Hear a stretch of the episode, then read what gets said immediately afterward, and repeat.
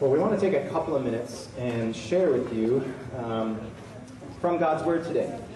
And we are going to do it in such a way uh, that's probably going to be a little bit different. Now, if you're from New Hope, that's not going to shock you at all. But I hear if you're from Crossroads, that might be a little shocking. Yeah? Yeah? yeah? A little different? All right. So uh, we're doing things a little different because we can. We're outside, it's the park, it's a beautiful day, and uh, as Pastor Pete and I talked about this particular sermon and we met and we were kind of thinking it through, we're like, we should do something different today. We should mix it up a little bit. So Sound good to you? Sounds good to me. Fantastic. So we are going to do that. If you'd like to follow along, I said it already, whether you got your phone or whether you want to look, uh, actually we don't have all the scripture, but we're coming from 1 Samuel, which is in the Old Testament. Kind of scroll all the way kind of to the left of the Bible and then look a little bit of the way in, and uh, you'll find 1 Samuel chapter 1, uh, and you'll find the story of Hannah. And then if you're also following along, you can look in the New Testament in Luke, uh, chapter 1 and uh, read a little bit away through the, the, chapter 1, you'll find the story of Mary. So, with that set up, um, why don't I pray and then we can get started? How Sounds good. Work? Heavenly Father, it is good to be out uh, outside today. It's good to be here together. It's good to fellowship with one another. It's good to mix it up. Lord, we know that uh, your Holy Spirit reigns in the midst of all of it.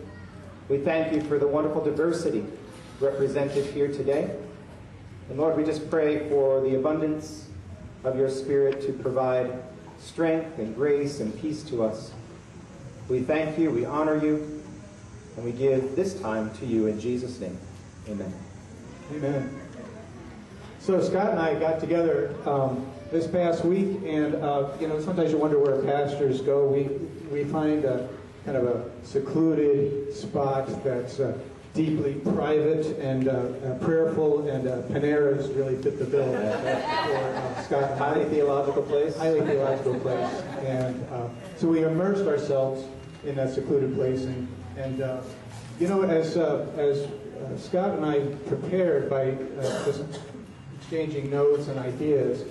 One of the things we just wanted to start here was just your summer series. This would help especially our our Crossroads folks just to know. Uh, so, Scott, could you tell us what, what led you to pick the series that you did? Sure. Uh, so, for those of you that are not familiar, we are in a series called Because of Her. We started it uh, back in June. No, sorry, in July, right? We started in July. The summer's flowing by. Um, but the Because of Her series, as I was looking uh, what we were going to do over the summer, we had just come out of a very long series. Um, normally, series are like a month. We did about a six month journey through the Sermon on the Mount. And we were kind of coming out of that and thinking, what comes next? I, I knew I wanted to do something in the Old Testament. But traditionally, when we look at stories in the Old Testament, we tend to focus on the men. Moses and David and Elijah and all those stories about the men of the Bible. And as we were talking about amongst our team, I said, what if we mixed it up? What if we looked at stories of women in the Bible? And then that got our juices flowing a little bit. Of course, you know, we're from the Free Methodist Church. And uh, we believe that women can lead the church and pastor the church and that sort of thing. So it seemed appropriate to kind of look at ways God used women in the past to fulfill his story of redemption throughout the Bible. It's not just a story of men, it is a story of men and women and how God used them. So that became the reason we got into our sermon series, because of her. That's great. Now, what, what was it about Hannah and Mary? How did that come to pass? so, yeah, interestingly enough, we're sitting there talking, and, and, I kind of alluded to it with the children, right? Sometimes we, we only talk about Mary at Christmas time. And there's a, so much more to Mary's story that sometimes we lose a little bit of it because, uh, again, we're, we're focusing on Jesus and Advent and the coming and that sort of thing. So we thought about looking at Mary, but, but then we said, but this is a story, this is the Old Testament. We're looking at women in the Old Testament Mary but Mary is kind of this typecast for a couple of people in the Old Testament. Of course, her name comes from Miriam, uh, Moses' sister. That's kind of a derivative of her name. And so we looked at Miriam earlier in the year, uh, earlier in the series. And uh, but then I looked at the songs. We were studying Mary's song, and I looked at Hannah's song, and you heard the overlap, and we thought, what if we just did a little deeper dive? That's as far as I went with it early on, but that's how we ended up with Hannah and Mary. So here we are today. Great, great. Well, you know, uh, Scott, you're going to ask me uh, to talk a little bit about, about who Hannah was. Yeah. And some of that was read earlier before, but uh, you know, it was fascinating for me uh, as I started reading the story of Hannah, just seeing some of the similarities and some significant contrasts in her life with Mary uh, centuries later. Uh, first of all, Hannah in Old Testament times, she was uh, well, she was married, but uh, the man she was married to actually had two wives. That was not unusual in some ancient times to have more than one spouse. Uh, the uh, thing, as you may also know, in ancient times, it was very important to have children. Children were your social security, especially sons, your oldest sons. Um, Hannah had no children. To make matters worse, uh, the other wife did. To make matters even more worse, the other wife rubbed it in her face. Never heard that before, have we? Yeah, No, that- that- there's a common theme in Scripture about some of that, isn't there? Yes, Thinking yes. back to Rachel and Leah and right. Just the, just the whole, you know, um, and we see this. Uh, you know, people weren't always kind to each other like they are today, right? Absolutely. Yeah. So so would never happened today. No. So, well, um, do you want to say a few words about Mary, Scott? Yeah, no, it, it's interesting. I, I really, I'm fascinated by how Mary and Hannah interrelate in their stories. Of course, there's this, you, you know who Mary is, right? I, I, I probably don't need to tell you much about Mary. She is the mother of Jesus. Of course, she uh, was the mother of Jesus without the intervention of Joseph, right? Because she was uh, had the Holy Spirit come upon her and she conceived, and, and so we know of Mary through the story and the birth, really, of Jesus. Um, but Mary was, as we know, a, a young girl, most likely 12 to 14 at most. She describes herself as a servant girl, and so we know that she was of humble origin. We know that she comes out of the town of Nazareth, and later on in Scripture we read that what good can come out of Nazareth, right? That Nazareth was kind of like, I don't know, I, as Pete and I were talking about Yeah, it, I did some research on Nazareth. You Yeah. know how big Nazareth was? It was 2,000 feet. All right, 2,000 feet at its longest. It was 600 feet at its widest. At it, the height of its population was all of it. You ready? 400. And what Nazareth was, was kind of a conservative little Jewish town in the middle of a great big Gentile or Greek world. And so it was not a high place that people looked upon as a, as a great place to hang out. Let's go to Nazareth. Yeah. No, this wasn't. kind of reminds us a little bit of maybe being a church in an increasingly secular society, secularly humanistic society, right? I mean, sometimes we are small in number. Sometimes we feel a little bit like we're fish out of water in our culture. Um, that's where Jesus came from. That's where Jesus was born into. That's where Mary lived. And uh, so, of course, she and Hannah have a lot of things that are similar, um, but there's also some things that are different about them. And uh, tell us a little bit more about what you've learned with Hannah and Mary. Well, you know, with Hannah, first of all, um, so as I mentioned, she was she was barren. So that's one of the things that is a common thing in uh, between their two storylines. Hannah, it was impossible for her to have children. She was barren, Scripture said. The other thing we realize with Mary is, you know, it would have been impossible for her to have children. She had not been married yet. So she was a virgin. Both of them had this commonality to them. Uh, something God had to do miraculously in both of their lives uh, to, uh, to change an outcome. Now, just some other things that are really interesting, uh, some comparisons and contrasts between the two of them. Um, uh, Hannah, in part of the story, she, she does an annual pilgrimage to uh, what basically is a shrine. Because Before the temple was built, before that time, it was the Ark of the Covenant, this box, basically a holy box where the Ten Commandments were kept. And at first it was kept in a little tent. And then eventually they built a, a small shelter like this probably around it. And it was the town of Shiloh. So every year, Hannah would go on pilgrimage to there and pray at that, at that holy place. And one time she is so distraught. She is so distraught about her predicament. She is a lady despairing, and she's crying out to God. And the senior priest there who's attending this holy place, sees her, and actually thinks she's drunk because of the way she's acting and crying out. And she says, Oh, sir, you know, I'm basically, I'm not drunk, I am in desperation. And, and so, you know what the priest says? The priest says to her, Well, may God grant your request. And you know what Hannah does? Hannah sees that incident as God basically giving her answer, that God is going to do something in her life. So at that point, she was not eating and she was in great despair. And the scripture says that at that point, when uh, Eli had pronounced those words of blessing on her, she got up, she was no longer in despair, and she went and ate something. So that says a lot. So just some other, some other comparisons and contrasts. You know, Hannah replies to Eli in her story um, that she is deeply troubled. In Mary's story, when the angel Gabriel, and gives the news, what does the scripture say there about Mary? She says Mary was deeply troubled. Okay? Uh, when Hannah replies to Eli, may your servant find favor in your eyes. Uh, we hear that Mary replies to Gabriel, I am the Lord's servant. You see this common thread of humility in both of their lives. Uh, after Eli's blessing, Hannah puts her complete trust in God. She eats. She's no longer downcast. Uh, after the angel message, Mary expresses complete trust in God. Now, here's some interesting contrast. Are you ready to listen to this? Hannah's pregnancy in the ancient world would remove her stigma of barrenness. Guess what's going to happen with Mary? What's going to happen? She's from this little, tiny, conservative Jewish town. And she's not married, and she's pregnant. Her stigma is just going to begin.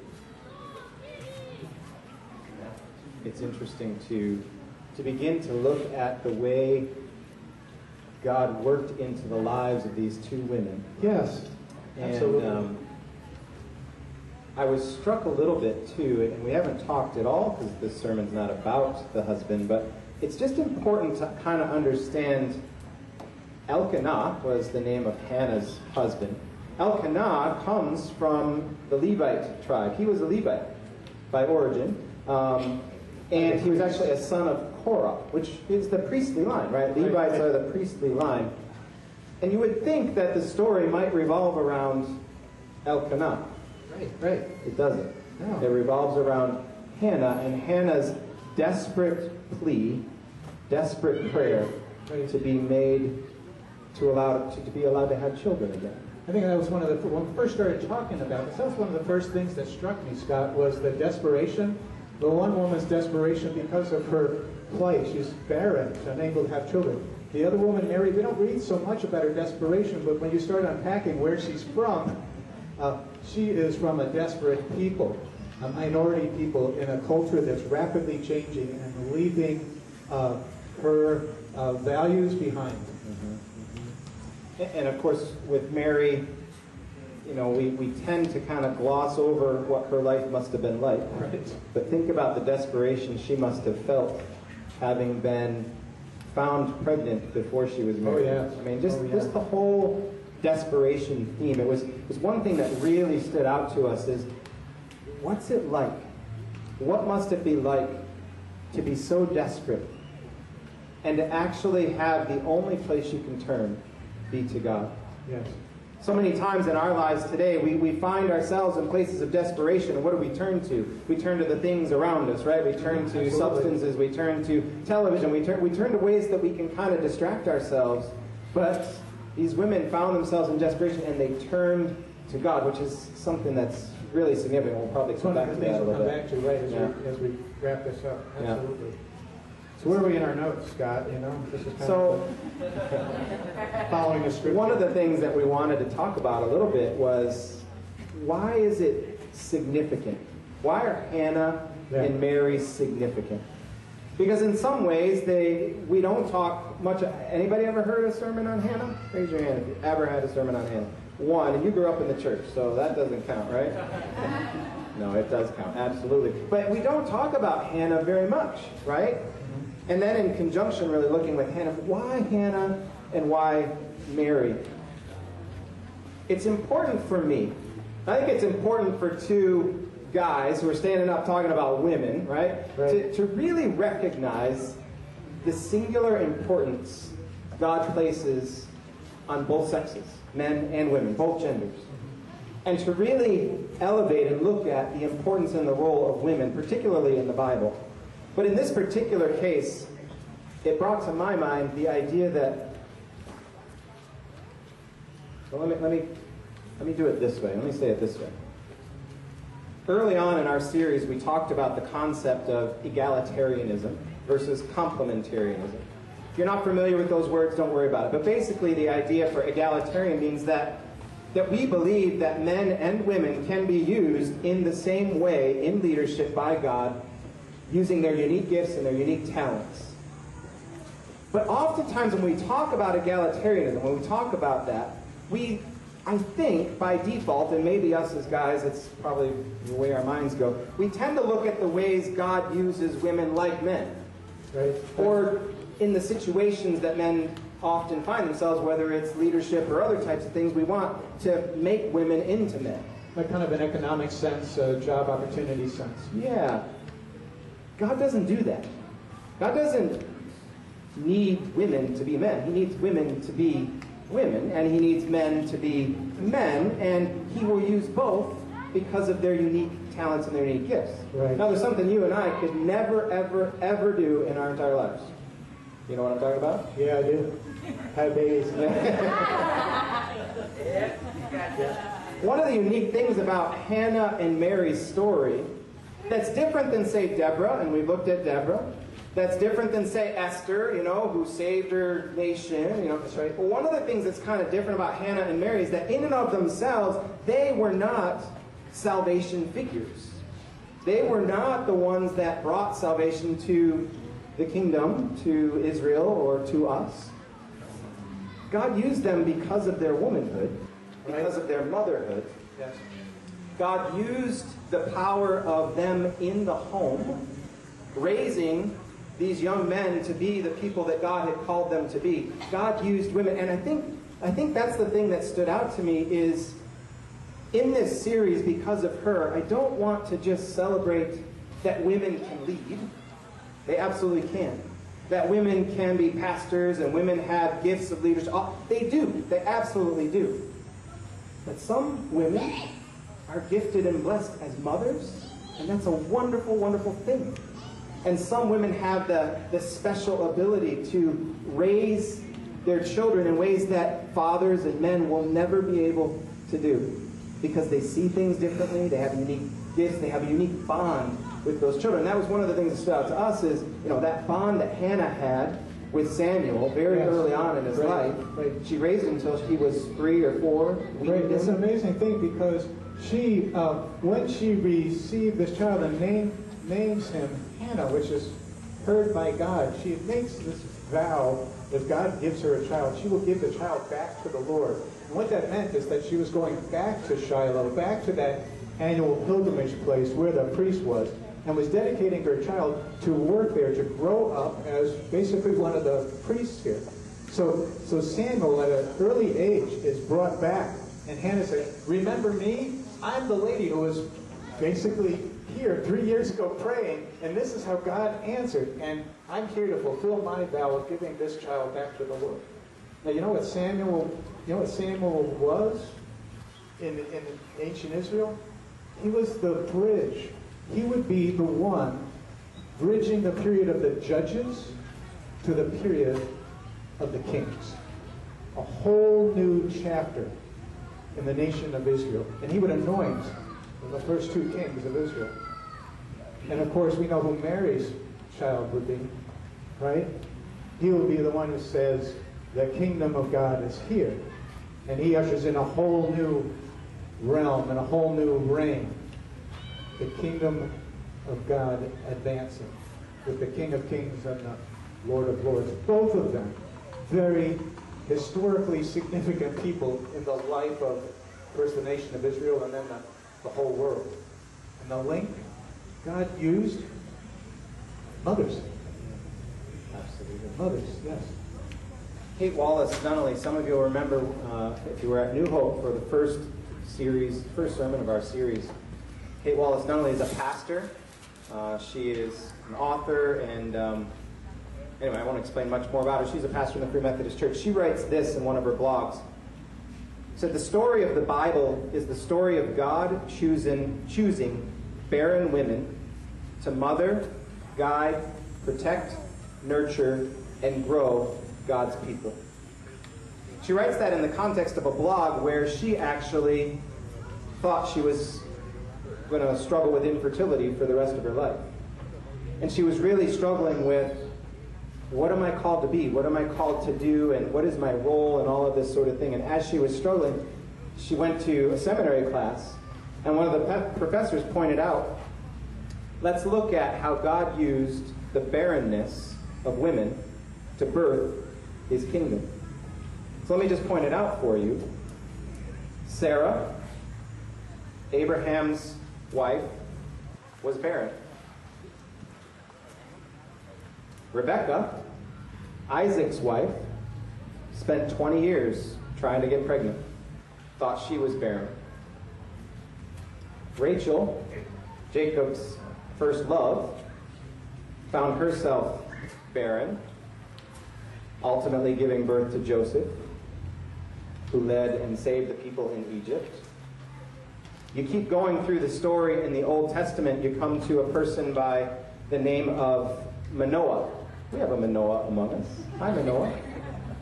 Manoah's wife was infertile, not your wife, but the Manoah's wife of the Bible. She ultimately gave birth to Samson, who became one of the first judges of Israel. Keep going, and we find the Shunammite woman. The Shunammite woman was barren, and Elijah prayed, and she gave birth. And ultimately, that boy died. Elijah had to come and raise him from the dead. So there's this picture of resurrection, a precursor to the resurrection story. Keep going, and we come to the fifth woman. That's the subject of today.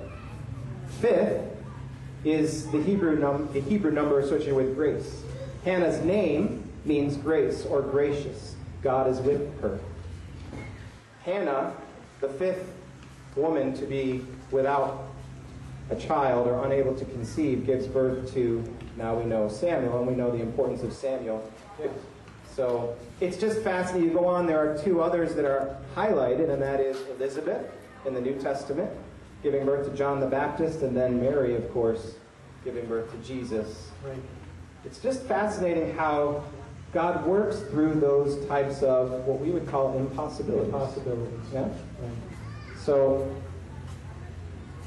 you know, as we talked, Pete, one of the things that was kind of almost heavy on your heart was just the story of women in your own life, Yes. or your own mom in this case, Right. and how she impacted and changed your life. You want to tell us a little bit about what was on your heart there? Sure, sure. Uh, well, my mom uh, passed away this past February, and uh, passed away quite suddenly.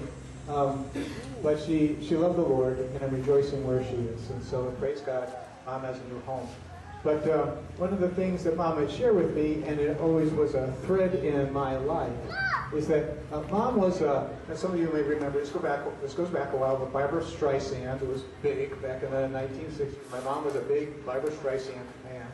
And they released a Christmas album, and, and one of the songs on Barbra Streisand's Christmas album was called The Gift. I was born in December, and the song progresses all the way through, and you wonder what the special gift is. And the last line of the song is, A newborn baby boy. That was the gift. That was the punchline of that. And my mom treasured that, and she really believed that in my case, I was a gift. Now, I hope that every single mom in the room feels that their kids are gifts. Um, but there was something else that my mom thought about me, that, that, that, that basically God's hand was on my life to do something long before I ever realized that. She knew I was going to be a pastor long before I, I ever realized that. It was just something, a thread in her life that, that God had, had shown her. And so there was this foundation and this background of faith for me. And my mom's, even my mom's faith at different seasons in her life had changed. And there were parts where it seemed more in the background, parts more in the more recent years where it's much stronger, more vibrant, especially as she was widowed and, and she was growing close and I had wonderful conversations with my mom about how close the Lord's presence was to her in these past six years that she had lived uh, without my stepdad. But the cool thing is, is just looking at uh, my own personal story, and I went through these Bible stories and realizing the significance that of people, the world is full of people like that. That, um, you know, they may not preach to thousands or millions, or they may not do great things in the eyes of the world, or even great things in the eyes of the church because of the way we measure and look at things. But to God, they do great things, and one of the greatest things they may do is, is raise the next generation, raise uh, the kids who will have that blessing, who will grow and will need the nurture and the guidance uh, that only a mom can give. I only knew my mom for 16 years, but the impact that she made on my life in those 16 years was, you know, has lasted a lifetime. Yeah. Right? Yeah. And um, we talk about the power of leadership in the home. Yes, yes. Power of leadership in all of the different settings of life. Not everybody, man or woman, is called to lead organizations, lead churches, be out in front of people, like you said, preach to thousands. Not everybody's called to do that. But whatever station in life we find ourselves, we can be faithful. We can grow. We can give what God has blessed us to give and work with what He's given us to work with. Um, and I find that weaving through these stories with both Hannah and Mary. There's so much more we could talk about. Um, but why don't we, for the sake of uh, bringing this to a little bit of closure, Sure. why don't you share with us a little bit, Pete, about. Um, we'll, we'll, we'll share maybe some, some ways we find these stories relevant to us today. Sure, absolutely.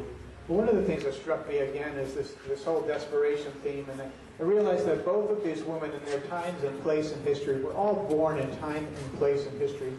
And you know, people have limitations, and we sometimes we look. If only I didn't have this limitation or that limitation, whatever it is. These women had limitations, let me tell you. But you know what they did? They remained devoted. They trusted in God wholeheartedly. That when God said that God was going to do something, they didn't let their own limitations get in the way of that. And they simply had simple faith, and they trusted in what God said God would do. That was the first takeaway I Yeah, and, and mine, I think one of mine is related to that, and that is just, and I've said it already, how God works through impossibilities. Yes, right. Um, both of these women were barren. Now, we say barren in the case of Mary. She was just a virgin. She wasn't even barren. She was, you don't even know, right? But, but, but in the case of Hannah, she was definitely unable to conceive. And, and the way, not just in their stories, but if you look at the way God used the barrenness of women all throughout to birth this nation, God in some ways was saying, You're not going to do this without me. I'm not going to let this nation be birthed in a way that you can say, ah, oh, maybe it could have happened this way or that way. There's this sense that not only does God work through impossibilities, but He also works with us, and He partners with us, and He wants to be right there with us through the entire thing. Absolutely, absolutely. Um, it was a simple thing that comes through to me. It's, you know, part of it is my own personal journey in life. Maybe some of you can relate to this. You ever struggle with trusting, whether it's trusting people or trusting God? And then, well, the example to these of these two women to my life was, are you going to trust God or not? I realize it doesn't get much more simple than that. That it come, push comes to shove. I, each one of us has a choice, and these women had a choice. It was a powerful one, and it's a very simple one. It's like I have to choose God in whatever I'm going through, whatever season of life I'm going through. And it's not fun. And you see the examples in Scripture of people who did, went through some things that were not fun at all. And they resolutely decided that they were going to trust God in the midst of it, no matter what, no matter how this was going to end up. So that's my takeaway there. Will I trust God or won't I? And there's only one answer for me. And sometimes in Scripture, we tend to point out the ways men trust God. And I think these two stories are really important to remind us of how God shows that women had to trust Him as well. Absolutely. Um, with everything. With everything. With everything. Right? Right. So, where would we be without God? And I say that little tongue in cheek, right? But, but there's this idea that we would not be sitting here today had not the nation of Israel been birthed. had not all of that happened, where would we be without God today? And God is not only the author of existence, but the author of his people, the author of his church. He links it all together, and he's done it through the impossible, such that we can't sit back and say, ah, it could have happened anyway. It only happened because of God and through God's intervention. So, are there any other takeaways you'd like today? You, you see for yourself, things you've taken away from this? Well, as I just kind of think more more personally, it's a it's a great reminder. You know, um, now we we shouldn't make up things. We shouldn't attribute to God things that God never said God would do. But the, there's plenty in Scripture that God did say He would do, like He's going to build His church. And that was just a great reminder to me that you know I need to just take uh, take more risks in the kingdom of God, and just you know wholeheartedly uh, just trust God for things that may seem from a from a human standpoint impossible, or from a church standpoint impossible. That that God is is not limited because of the way I see things. Um, God is going to build His church, and the gates of hell will not prevail against it. And it says that in Scripture, and therefore I can trust in that and act upon it. So that's one of my takeaways. I think for me, there's there's a couple, but I'll try to focus on one, and that is in reading Mary's song, just hearing how she declares God heard her. And we know that Hannah had a similar response. You know, God has heard my plea and my cry, and I think many of us can find ourselves in situations where we think God's not listening to us. We find ourselves in times where, I know I find myself in times sometimes where I just don't know. God, do you hear? Are my prayers getting above the roof? You know, that kind of moments. And it's in those moments of desperation that I think Hannah and Mary remind us that God hears us. God is listening. He's paying attention to our stories, to our situations, to our struggles. Um, and then for me, I guess it's just the, the capstone thought on this series in some ways. And that is just that God uses men and women because they're men and women. Amen. He doesn't use women because there's no men. He doesn't use women because he wants them to be like men. And he doesn't use men because there's no. It, he's made us each unique. Right, right. And he's chosen throughout the pages of Scripture to write his story, to write women and men into that story. And we wouldn't be here today without both stories. That's right. That's right. So, remember Adam and Eve right there. Wouldn't be anything without Adam and Eve. Good call, Robert.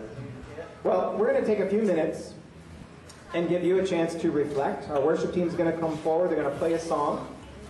And um, Lou, do we have any prayer cards today? Yes, we do. All right. So, Amy and Lou, if you are interested, one of our traditions at New Hope is that we take a few minutes, and if you have been touched by this series or touched by this uh, sermon, or you just have something on your heart you'd like us to pray for, we have a prayer team that meets on Sunday evenings and throughout the week. Just raise your hand. Lou will bring around a prayer card. And uh, you can just write a note on there, just take a moment to reflect. It's just an opportunity to really reflect on what you've just heard and what you've listened to. And then uh, Lou is also holding an ushering basket, which uh, if you came with an offering today, came prepared to give, he can also receive that during our final song. So he'll collect prayer cards, he'll collect any offerings that you want to share today, and he'll collect those at the end during our final song. But let me pray for us, and uh, then I'll turn this thing back over to Katrina. Heavenly Father, I thank you. I thank you for the stories of Hannah and of Mary. I thank you for their examples. They're examples of faithfulness. They're examples of turning to you when they had nowhere else to go. I thank you, Lord, for the way you worked in their lives and used them to really turn things around for the kingdom of Israel and ultimately through Jesus to offer the ultimate turnaround for us as well. So, Lord, as we're reflecting on that today, may our hearts and our minds be turned to you, the great sacrifice that you made through your Son, Jesus Christ. Lord, may we be looking for ways in our own hearts that we can take our desperation and turn it back to you. to stop turning it to other things and to try to distract ourselves. But Lord, may our desperation be laid at your feet. And may we recognize and know today, be reminded today that you and you alone hear those pleas. And you love us. And you're there to restore us and help us through. So we thank you today. We give you this time and the remainder of our service in Jesus' name. Amen. Amen.